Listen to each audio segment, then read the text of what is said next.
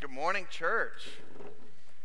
And what a great day to be together. We are taking a short break, um, once a quarter, take a break from our study and our walk through Romans.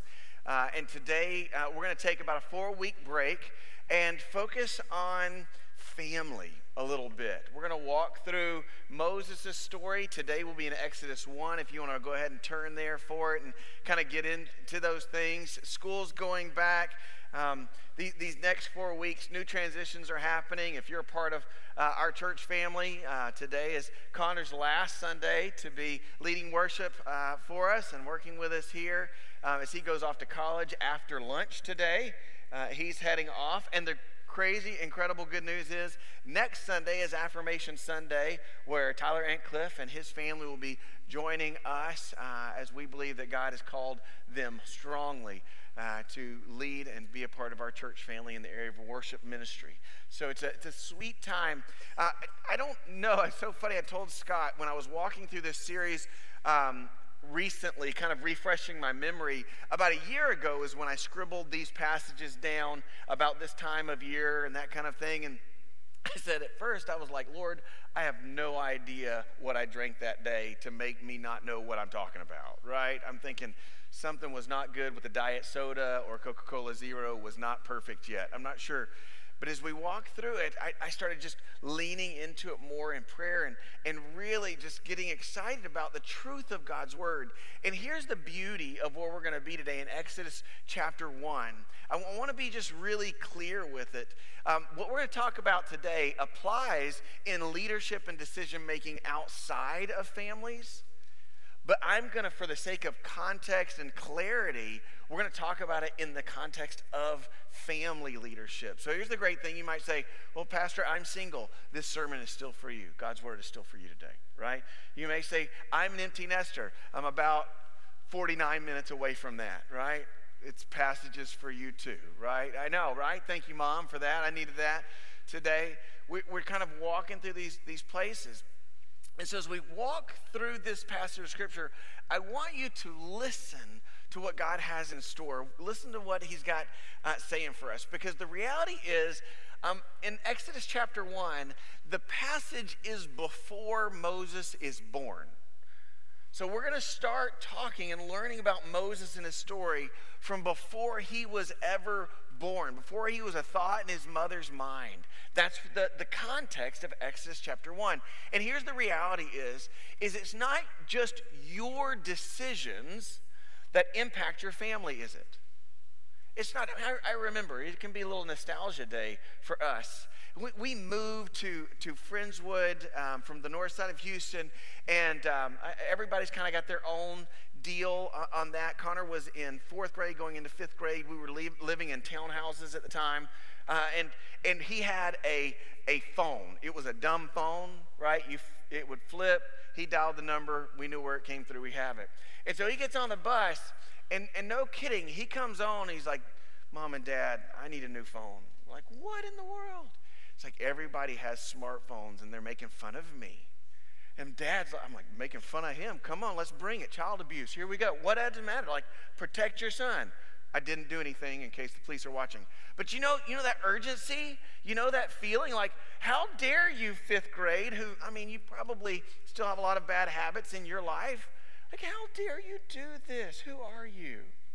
And so, like, we, we were trying to figure out what to do as parents, and we kind of let it go, but it kept happening. And so we bought him a slider phone because we weren't ready for smart in fourth grade, right? And so we bought him a slider phone thinking, okay, it's an upgrade. And in our family, that was huge. Y'all, I, I mean, I got a smartphone like a month and a half before we moved to, to Pearland. So that a fifth grader has one, we're going to have a parenting class later on. I mean, it's just kind of crazy.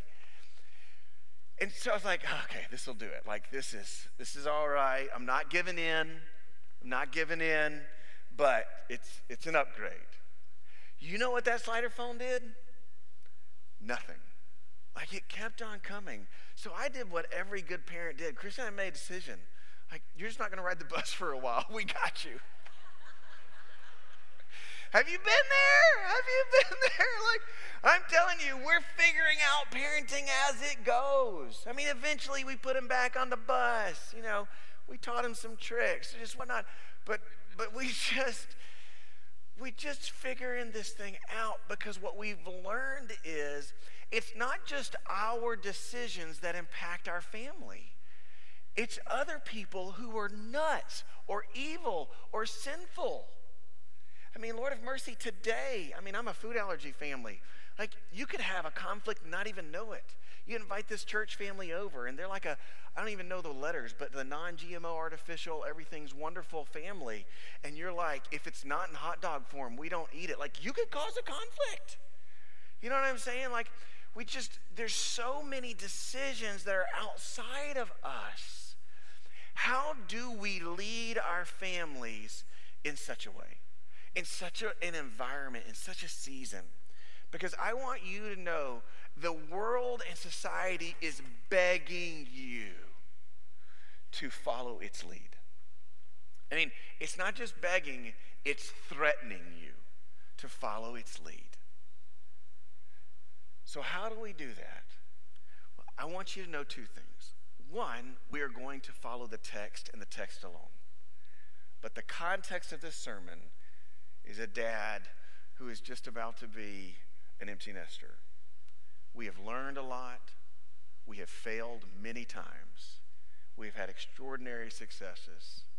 And we are proud of the imperfect, godly family that He's allowed us to be a part of. That's just the context for today. Is that good? Roman, or excuse me, Exodus chapter 1. Exodus chapter 1, verse 8 and verse 8 alone. Now there rose a, no, a new king over Egypt who did not know Joseph. There arose a new king over Egypt who did not know Joseph. Now, this is really important. Here, here, here's the key is, is because this creates the context for the world that Moses' parents would raise him in. Okay? This creates the context for the world that Moses would come up in, right? Joseph, if, if this is your first time with us in church today, or, or maybe this is all new and God just led you in today, Joseph in the book of Genesis, which comes right before Exodus, Joseph um, was brought in through a, a, wild and incredible story and became as a as a godly people, as the Jewish people, this wise advisor in many ways, the savior of Egypt. I mean, they were looked down on. Egypt as a mighty nation. The king's having dreams, famine's about to come, years of plenty, how to manage that matters. And Joseph, a foreigner, like it's his life that really God uses to bless Egypt, to make a place for his people to thrive and to flourish. Like Joseph is second only to Pharaoh when he is at his peak. But what verse 8 says is that there arose a new king over Egypt and he did not know Joseph. Now, there's a lot of theories on why or who this new Pharaoh was that comes into this reality. And for our purposes, I want you to know it doesn't matter. Because what matters is he didn't know Joseph. And the word know or did not know in the negative is yada. Okay? And, and yada means to know well, right? To know close, to know intimately. Here's what the Bible says that Moses, the world he was about to come into, had a king who didn't care who Joseph was. He didn't care what God had done for their country in the past. He didn't care who it came through. He didn't care about this foreigner. It doesn't mean he wasn't aware of who he was. That may or not be true. But, but he didn't care. He didn't care if you followed him, his ways, you were going to be a blessing. He didn't care about what your superstition was. He didn't care about God's people. And he didn't care to know about God's people. This is the environment that Moses' mom would have to parent in. See, this is really important for us. Because I think there are times we talk about godly leadership or family, but we get frustrated at the way the world perceives or receives biblical, godly leadership in the home. Like, how could they say that? How could they think that? How could they believe that? I mean, it's so strong right now. Churches all across America are doing their very best to compromise, to satisfy this worldly critique, criticism, because the church is in decline in America, and we want our children to grow up surrounded by people who are running hard after Jesus. So we compromise here so that we hopefully will help them perceive us better and receive us better so that they can know the incredibleness of our God. Hey, church, let me, let me tell you just really clearly. Our job, our role has never been to tell the world that following the Lord leads to some great moralism or this great moral earthly society that imitates heaven on earth. Morality as the means or the reason for which we tell people about Jesus, for, for the reason that we want them to accept godly leadership in their home, or modeling godly parenting, modeling godly, godly husband and wife loving if your foundation is to teach that our way is morally good, and even if they reject God, follow what we do and see the moral foundation, if that's your goal, stop.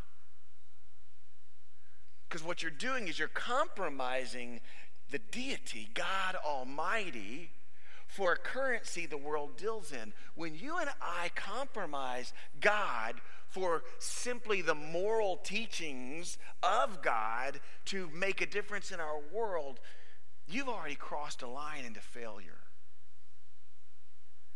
It's not about making every day Friday. It's not about making everybody accept how awesome Christianity is for your family. It is awesome for your family. It's not about make, telling everybody how wonderful God is. Church, the world, sin, it doesn't care. The Bible says this James chapter 2, verse 19. You believe that God is one? You do well. Even the demons believe and shudder. They are aware of God, but they don't care. They have fallen and embraced their fallenness. The story of, of the seven sons of Sceva in Acts chapter 19. They're going around trying to use the power of God in a worldly way where people receive them and accept them. What happens? The demon said, We know who Jesus is. We've heard about Paul, but we don't know, we don't even care who you are. And they suffer this massive defeat. Church, you and I need to know we live in a fallen world. And if your goal in parenting your children, in leading your home, in loving your spouse, if your goal is positive, temporary peace, that is not biblical leadership. It, can't be it. Our motivation can't match, it can't attempt to win favor with a fallen people. But our motivation matters. And that's what Exodus chapter 1 gives us a picture of. It teaches us by way of a real life story. So if you're a note taker, this won't be on the screen. But I want you to know this that I, what fuels the decisions we make in our family is fear. The, what fuels decisions we make, the motivation that we have is fear. And before you check out, there are different types of fear. There's healthy, God centered fear, and there's unhealthy, man centered fear. Okay? And that's what we're going to talk about today. I do not want you to think that fear has nothing to do with your family. I'm telling you, fear has everything to do with your leadership of your home. Everything. And man centered fear will be catastrophic for your family. If you lead your family, if you raise your children with a man centered fear, your intentions may be good, but the outcome will still be destruction. That's just what will happen. And we get to see that in this amazing picture of Exodus chapter 1. Read with me verse 8 through verse 10. This is what the Bible says. Now there arose a new king over Egypt who did not know Joseph.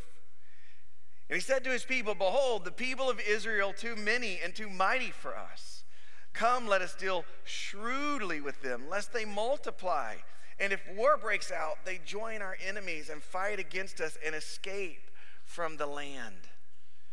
Church, this is a beautiful thing. What Pharaoh says here is full of fear. I mean, I, I'm reading it with a happy voice because I want you to pay attention. But I'm telling you, it wasn't spoken that way. Because if I walked into your house and the world seemed like it wasn't right, I said, listen, there's something threatening your wife and your children on your doorstep. The baby you hold, they may have no place to call home. Now's the time to be wise. And if you're not wise, let me tell you what could happen. Let me tell you what might happen. And what that man centered leadership does is it says you should be afraid. You, you should be scared to death. It should make you angry. It should make your blood boil. It should make all of that stuff rise up in you. Behold, trust me in this. Church, this language has worked since the beginning of the time, and it will still work today. It's witch hunt language. Stir up the troops, make them be afraid of something in this world. And you'll have the hearts of a thousand people who have no idea what they're fighting for or against. This is why Peter, inspired by the Holy Spirit, says, Be sober minded and alert. The enemy, the devil, is like a prowling lion waiting to devour your children. He says, I'm not telling you that the enemy is not out there, but I'm telling you to have a clear mind with the Lord and be alert for what he is telling you. You can't surrender to the enemy's tactics and expect a victory. Here's where man centered fear decision making starts its thoughts are preventative. Its thoughts are preventative. I mean, I, I, want you to listen again to Pharaoh. I want you to hear his, his prevention mindset in all of this. It's pretty amazing. First of all, he, he says, First of all, behold, it's us and them. And so, that being the case, they're many and they're mighty. Verse 10 Let us deal shrewdly with them, lest it could happen, they multiply. And if it might happen, war breaks out. And then, never know, they could join our enemies and fight against us and escape the land. He didn't say it friendly like I just did. You follow me?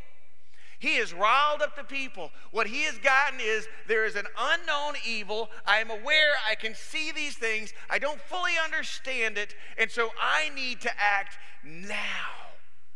He says, I want to act shrewd, wise. See, the world says that preventative, unknown, uneducated, unsteeped in God's word, making your judgment about what you've seen, their kid do, that person do, their ah, all these things, all these things on your horizon says, look at all of those things.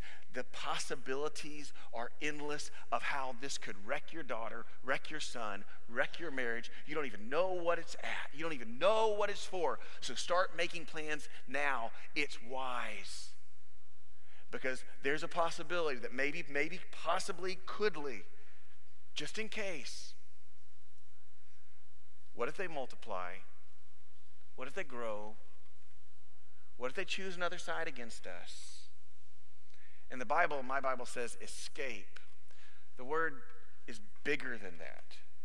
It means, what if they overcome us, take our stuff, and leave? if you know the story of Exodus, you're like, hmm, that kind of does happen.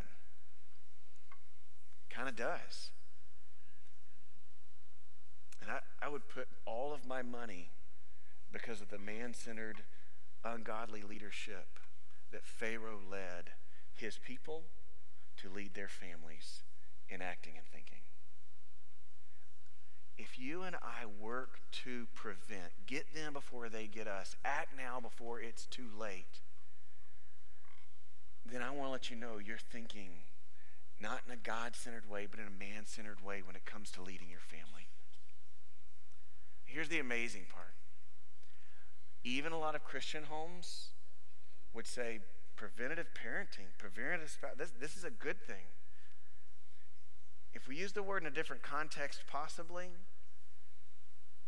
but if you're preventing and always thinking of, I need to protect here, I need to prevent this, I don't want ever that to happen, I don't want that to happen, what you're doing is you're trying to take the place of God in your family's life. And you should be afraid of everything in the world because the prince of this world is the enemy who prowls around like a roaring lion waiting to devour you. But, church, we are not of those people. And in Christ, this uh, mindset of parenting out of fear of what could happen, what might happen, where they might go, what they may do, what could turn into this, if they were to do that, if, if that's your way, I want to let you know that's not even biblical.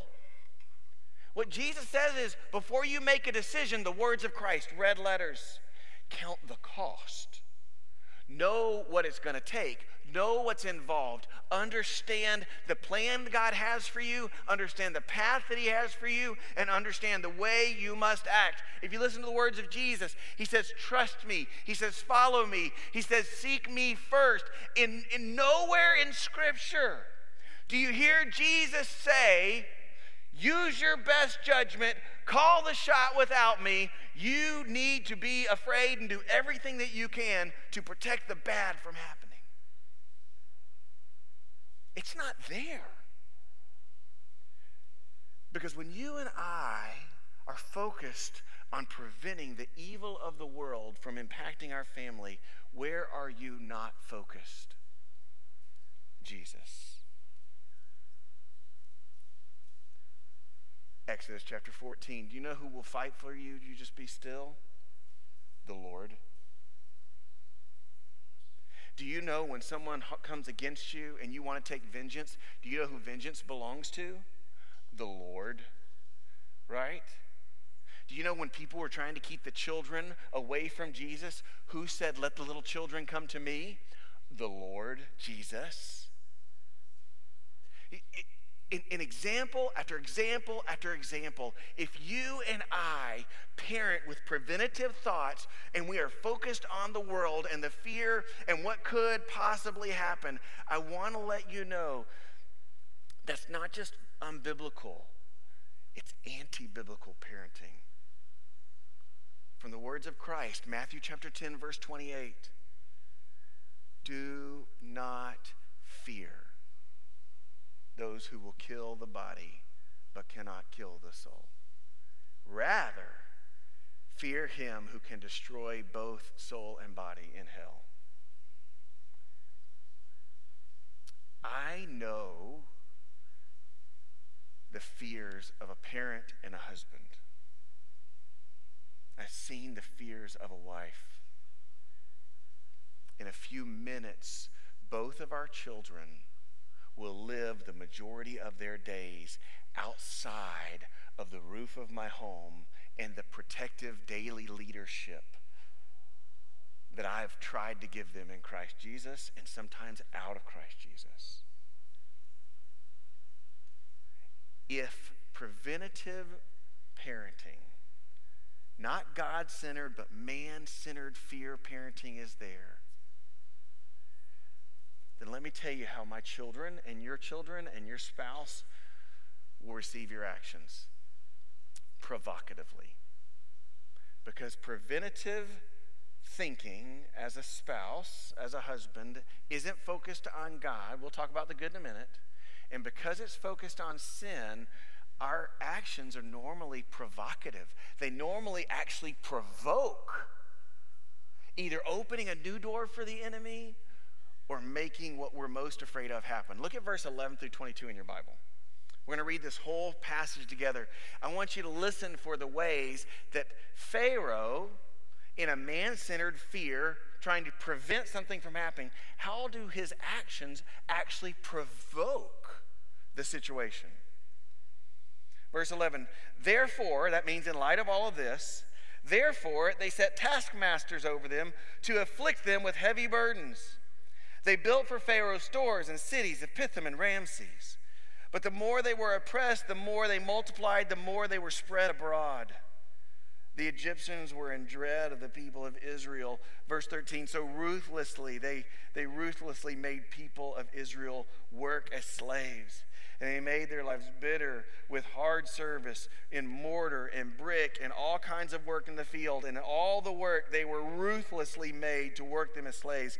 And then, as if that was not enough, I would say, then the king of Egypt said to the Hebrew midwives, one of whom named Shiphrah and the other named Puah when you serve as a midwife to the Hebrew women, see them on the birth and see them on the birth stool. If it's a son, you will, you should kill them.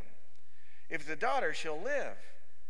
But the midwives feared God. They did not do as the king of Egypt commanded them, but they let the male children live. So the king of Egypt called the midwives and said to them, Why have you done this? And let the male children live. And the midwives said, because the Hebrew women are not, not like the Egyptian women. They are vigorous and give birth before us, before the midwife comes to them.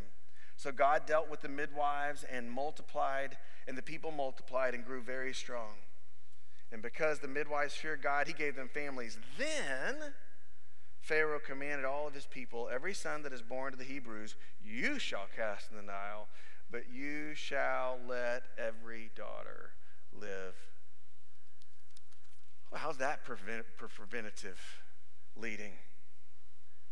Up to the point that this new Pharaoh comes in, there's zero conflict between God, God's people who live as shepherds on the edge of town and the Egyptians. There's none. There's no reason to think that they would rise up to them. The relations weren't bad. There was nothing out there for it. But preventative leading had provocative actions. Well, I'm afraid of this random possibility. Therefore, let's bubble wrap ourselves. Therefore, let's make sure there's distance between us. Man, if, if you're afraid of, of something happening, we don't intend our actions to provoke. But it's amazing how they provoke, isn't it? Here's Pharaoh saying, We don't want them to multiply. We don't want to raise up arms. We don't want them to overcome us and leave. So we have to have a wise plan.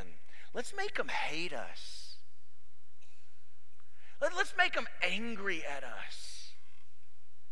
Let's make their lives bitter and hard for no reason except my fear.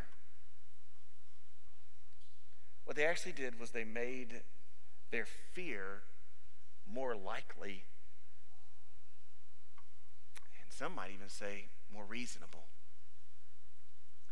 You see, mom and dad, I think when you and I focus our parenting, our leading our home, leading our lives, being afraid of what could happen to our child in the next election, what could happen to our child when they go to school? What could happen if we let our child fill in the blank? What could happen if I if I blank with what could happen? Then what um, what's amazing is we start creating concoctions that are not from the Lord. We just bathe them in God language. And they actually start as provocation. Listen, my children have grown up in the church. I would bet 50 cents that my two kids have spent time in church buildings more than yours. Is that fair? If not, you should ask me what I do with my time, right? Like, they've been here all the time. I've worked as a student pastor for 10 years, as I've been pastoring ever since. Let me tell you what I have heard most often as the, a great fear in the church. I'm afraid of my child growing up not liking church so I. I'm afraid of my child not growing up and not liking church, so I. I would tell you that's the, the most the most fearful, often comment that I've heard as a pastor and a student minister. And so, what goes through your mind in this process is I don't want them to hate church, so I will keep them from yada church. I'll keep them from knowing how good God is. I'll keep them from knowing how important community is. I, I, I, I want to make it easy on them, so I'm not going. I don't want them to have to yada. No, listen. Eventually, church, when we let fear make those decisions, if we bring that before God, He will bring clarity. But most of the time, we don't bring our thoughts before God because fear has proven controlling over us. It's proven its way out in us. And all of a sudden, we see this. I don't want my child to be in church. I don't want them to like church to not like church. So I'm going to let them find their own way. And so what happens is unintentionally we provoke the very outcome into reasonable possibility from unreasonable. I will tell you as a pastor who've watched people grow up in church, not every pastor's kids like church. There were many days my kids didn't like coming up to church with me. Church at 10 o'clock to fill the baptistry with all the lights out is the scariest place in town, y'all. But here's what I've noticed. As Christy and I, our intentionality has been different than what we have seen. And we had to learn. Those who kept apologizing to their kids that they had to be at church that dad has to be with this family because they're sick. I'm sorry, but mom has to go. Those who said, I hate it too, honey, their kids tend to despise and hate church. Because fear says, you know what? We're all stuck in this boat. It's a true statement. And I'll flip side this before we get to the end. What we have done is we've shown our kids where else would you want to be? when you're having a really hard day, don't you want your pastor to be there to love you? Let's pray for dad as he goes out. Let's ask dad how it went. Hey, let's go up to the church and put your toes in. When the water hits your toes, the baptistry's full. Yell out something fun. See, fear doesn't think proactively, fear thinks provocatively. And all of its outcomes unintentionally are that way. I'm not talking about keeping your children from sin. There's a difference, church, between being a parent who's parenting out of man centered fear and a parent who's parenting out of ignorance. God doesn't call you to parent out of ignorance. God doesn't call you to love your wife out of ignorance. That's not what He tells you to do. He says, Count the toss. Don't be in ignorance. Zeal without knowledge. Don't do it. But just be careful that decisions you make lead your family to the throne of Jesus and aren't trying to lead them from the enemy who has no hope of victory in this world. Because preventative thinking that's centered on man centered things to guard against, to be afraid of, it acts in a provocative way. And at the end, it's pointless. It's pointless. I mean, Pharaoh found it out. Verse 12. But the more they were oppressed, the more they were multiplied. The more they spread abroad, uh, the more the Egyptians were afraid. They didn't have fear until he provoked it. And now they have real fear. Because not only have these people multiplied, what have they started to do? They've started to spread. They've started to take over the land a little bit. Something that used to be yours now is going to them. Resources that were yours now go to them. Verse 20. So God dealt with the midwives, and the people multiplied. They grew strong. This was what Pharaoh was afraid of. And because the midwives feared God, he gave them family. Literally, Pharaoh got zero of the fruit that he hoped for. Zero. But he got everything he worked for.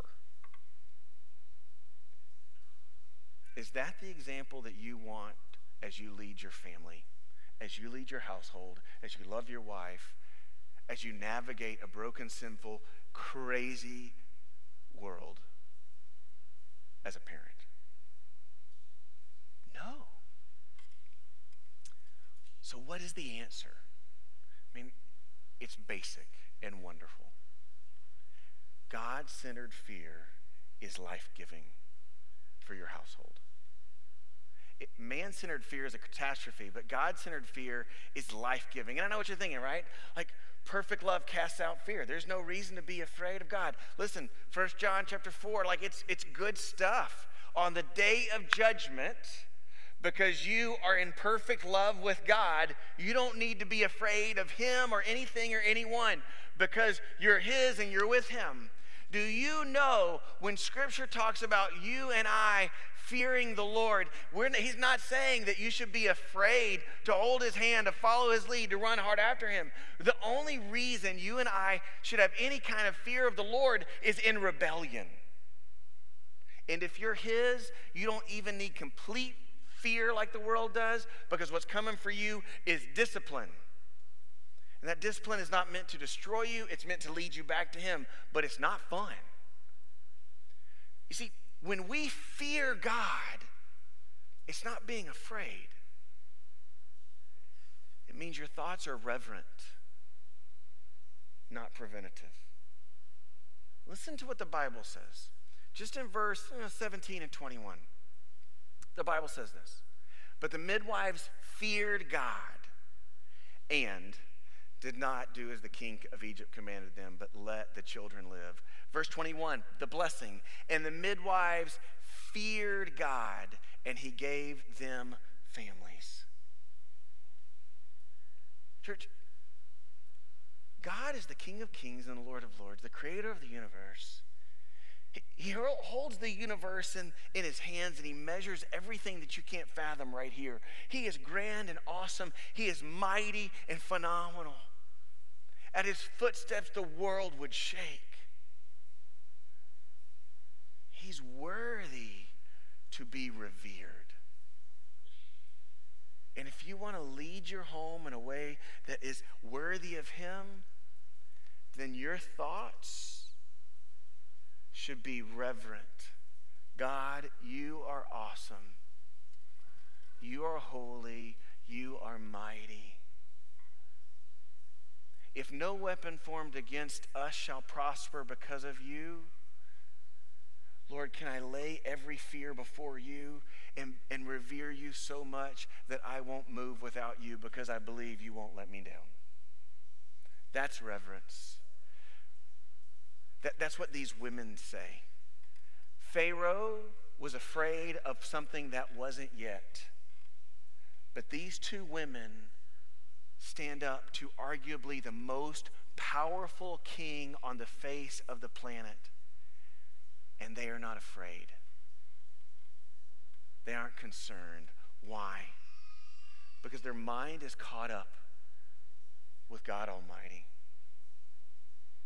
Church, financial threats are coming your way. Persecution is coming your way. A bully on a bus is coming your kid's way.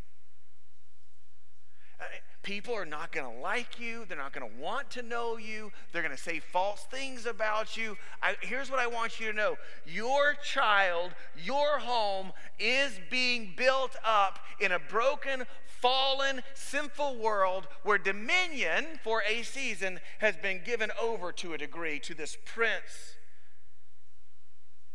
who, who thinks he's running the show because God is patient. See, I want you to hear like Jesus isn't saying these things won't happen. In fact, he's saying they will. John 16, verse 33, the words of Jesus Christ.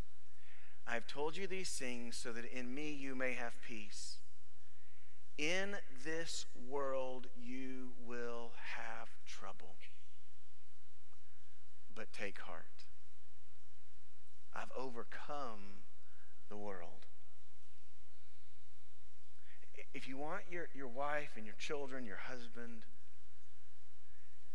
if you want them to navigate this world for the glory of God, then you revere God yourself.